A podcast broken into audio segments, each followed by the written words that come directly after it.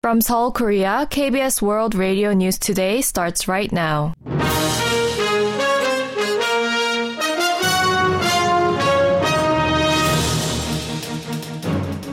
On today's broadcast, main opposition Democratic Party leader Lee Jae-myung is in intensive care after making it through surgery after he was stabbed in the neck on Tuesday. Police raid the home and workplace of the suspect in the attack against DP leader Lee.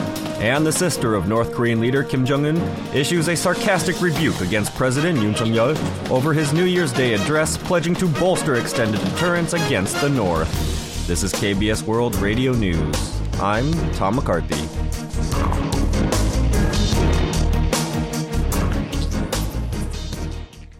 Main opposition Democratic Party leader Lee Jae-myung is in intensive care after making it through surgery after he was stabbed in the neck by a man in his 60s while visiting Busan on Tuesday morning.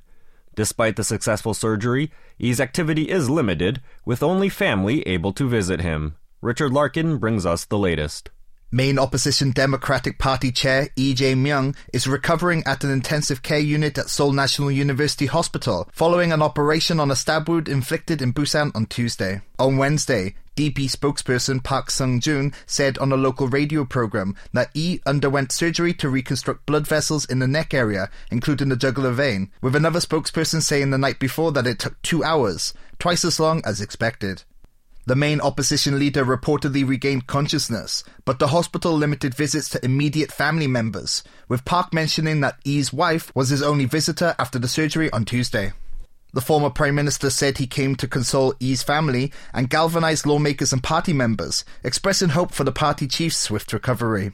Kim called the attack a frontal assault on democracy as he denounced the political terrorism carried out against the DP chief. Lee was stabbed by a man in his 60s while touring an airport construction site in Busan on Tuesday morning, sustaining a one and a half centimeter stab wound that inflicted damage to his jugular vein. The party chief was transported to Busan National University Hospital about 20 minutes after the incident, before being airlifted to Seoul National University Hospital for surgery. Richard Larkin, KBS World Radio News. Police on Wednesday raided the home and workplace of the suspect in the stabbing attack against Democratic Party leader Lee Jae-myung. The Busan Metropolitan Police Agency conducted the raid at around 1:30 p.m. at the residence in Asan, South Chungcheong Province, as well as the real estate agency office that the suspect, surnamed Kim in his late 60s, had been running. During the raid, investigators seized the computers Kim regularly used at home and at the office, looking to secure evidence of the crime or materials that could confirm his motive. The police added that Kim used a hiking knife that had been partially modified to make it easier to commit the crime. They are trying to ascertain whether the suspect was a member of a political party. They also said they plan to request a pretrial detention warrant. President Yoon Suk-yeol said terrorism suppresses human liberty as the enemy of democracy and all those that seek a free society. Yoon made the remark at a New Year's Day ceremony held at the former presidential compound of Cheongwa on Wednesday, while referring to the absence of main opposition Democratic Party leader Lee Jae-myung, who is in the hospital recuperating from surgery after being attacked the previous day. The president then called for unity in consoling the opposition leader and his family, while demanding a stern response to such acts of crime. Upon news of Lee's attack on Tuesday, Yoon, through his spokesperson, said something that should never happen has occurred before calling for a prompt investigation as well as support in Lee's treatment. Representatives of the main opposition Democratic Party issued a statement against all forms of violence that threatens democracy in response to an attack on party leader Lee Jae-myung the previous day. Following a general meeting on Wednesday, DP lawmakers expressed strong concern over what they described as terrorism aimed at destroying different ideas and views through violence and hatred. Denouncing such acts targeting major politicians, the lawmakers expressed hope for Lee's prompt recovery. They then urged investigative agencies, including the police, to conduct the probe into the attack in a strictly fair and swift manner, pledging not to sit idly by should there be a political consideration or an attempt to either scale down or distort the incident.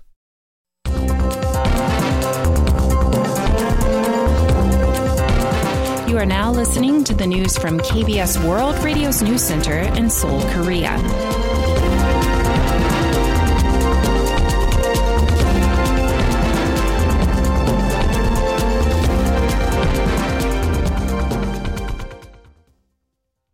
The sister of North Korean leader Kim Jong un unleashed harsh criticism over President Yoon Suk Yeol's New Year's Day address, pledging to bolster extended deterrence against the North. In a statement laden with sarcasm, Kim Yo Jong blamed Seoul for providing Pyongyang with justification for its efforts to secure more overwhelming nuclear force. Max Lee reports. The sister of North Korean leader Kim Jong un slammed President Yoon Suk Yeol over his New Year's Day address, in which he vowed to finalize the South Korea U.S. extended deterrence system.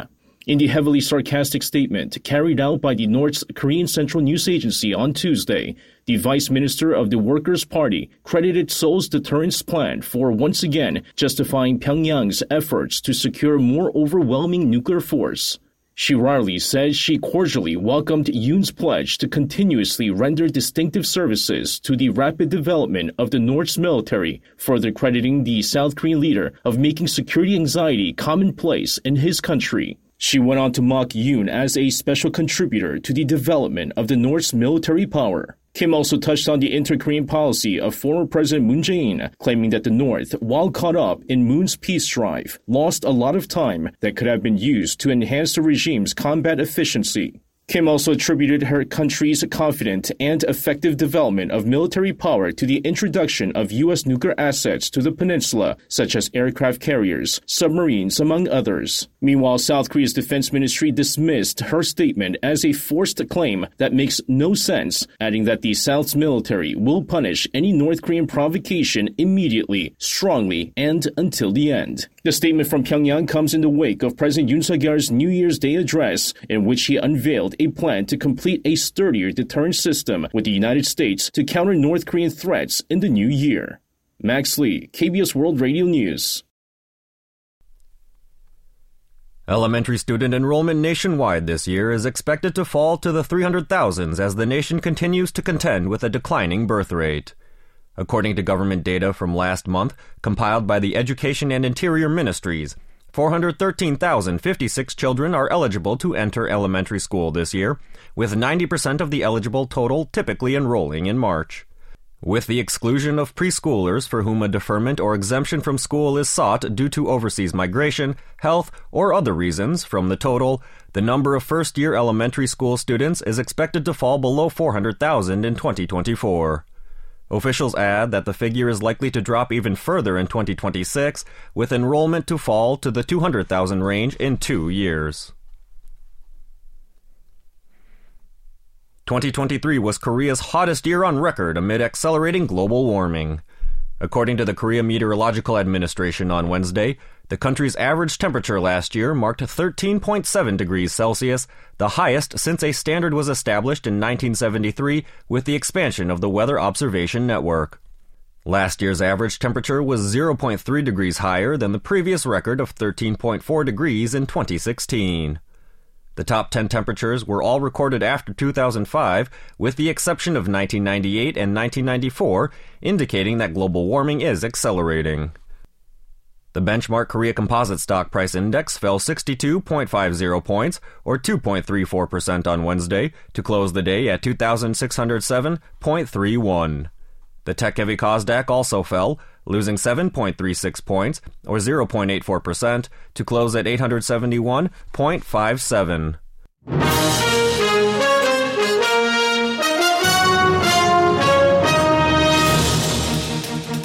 And that's the news from KBS World Radio's News Center in Seoul. I'm Tom McCarthy.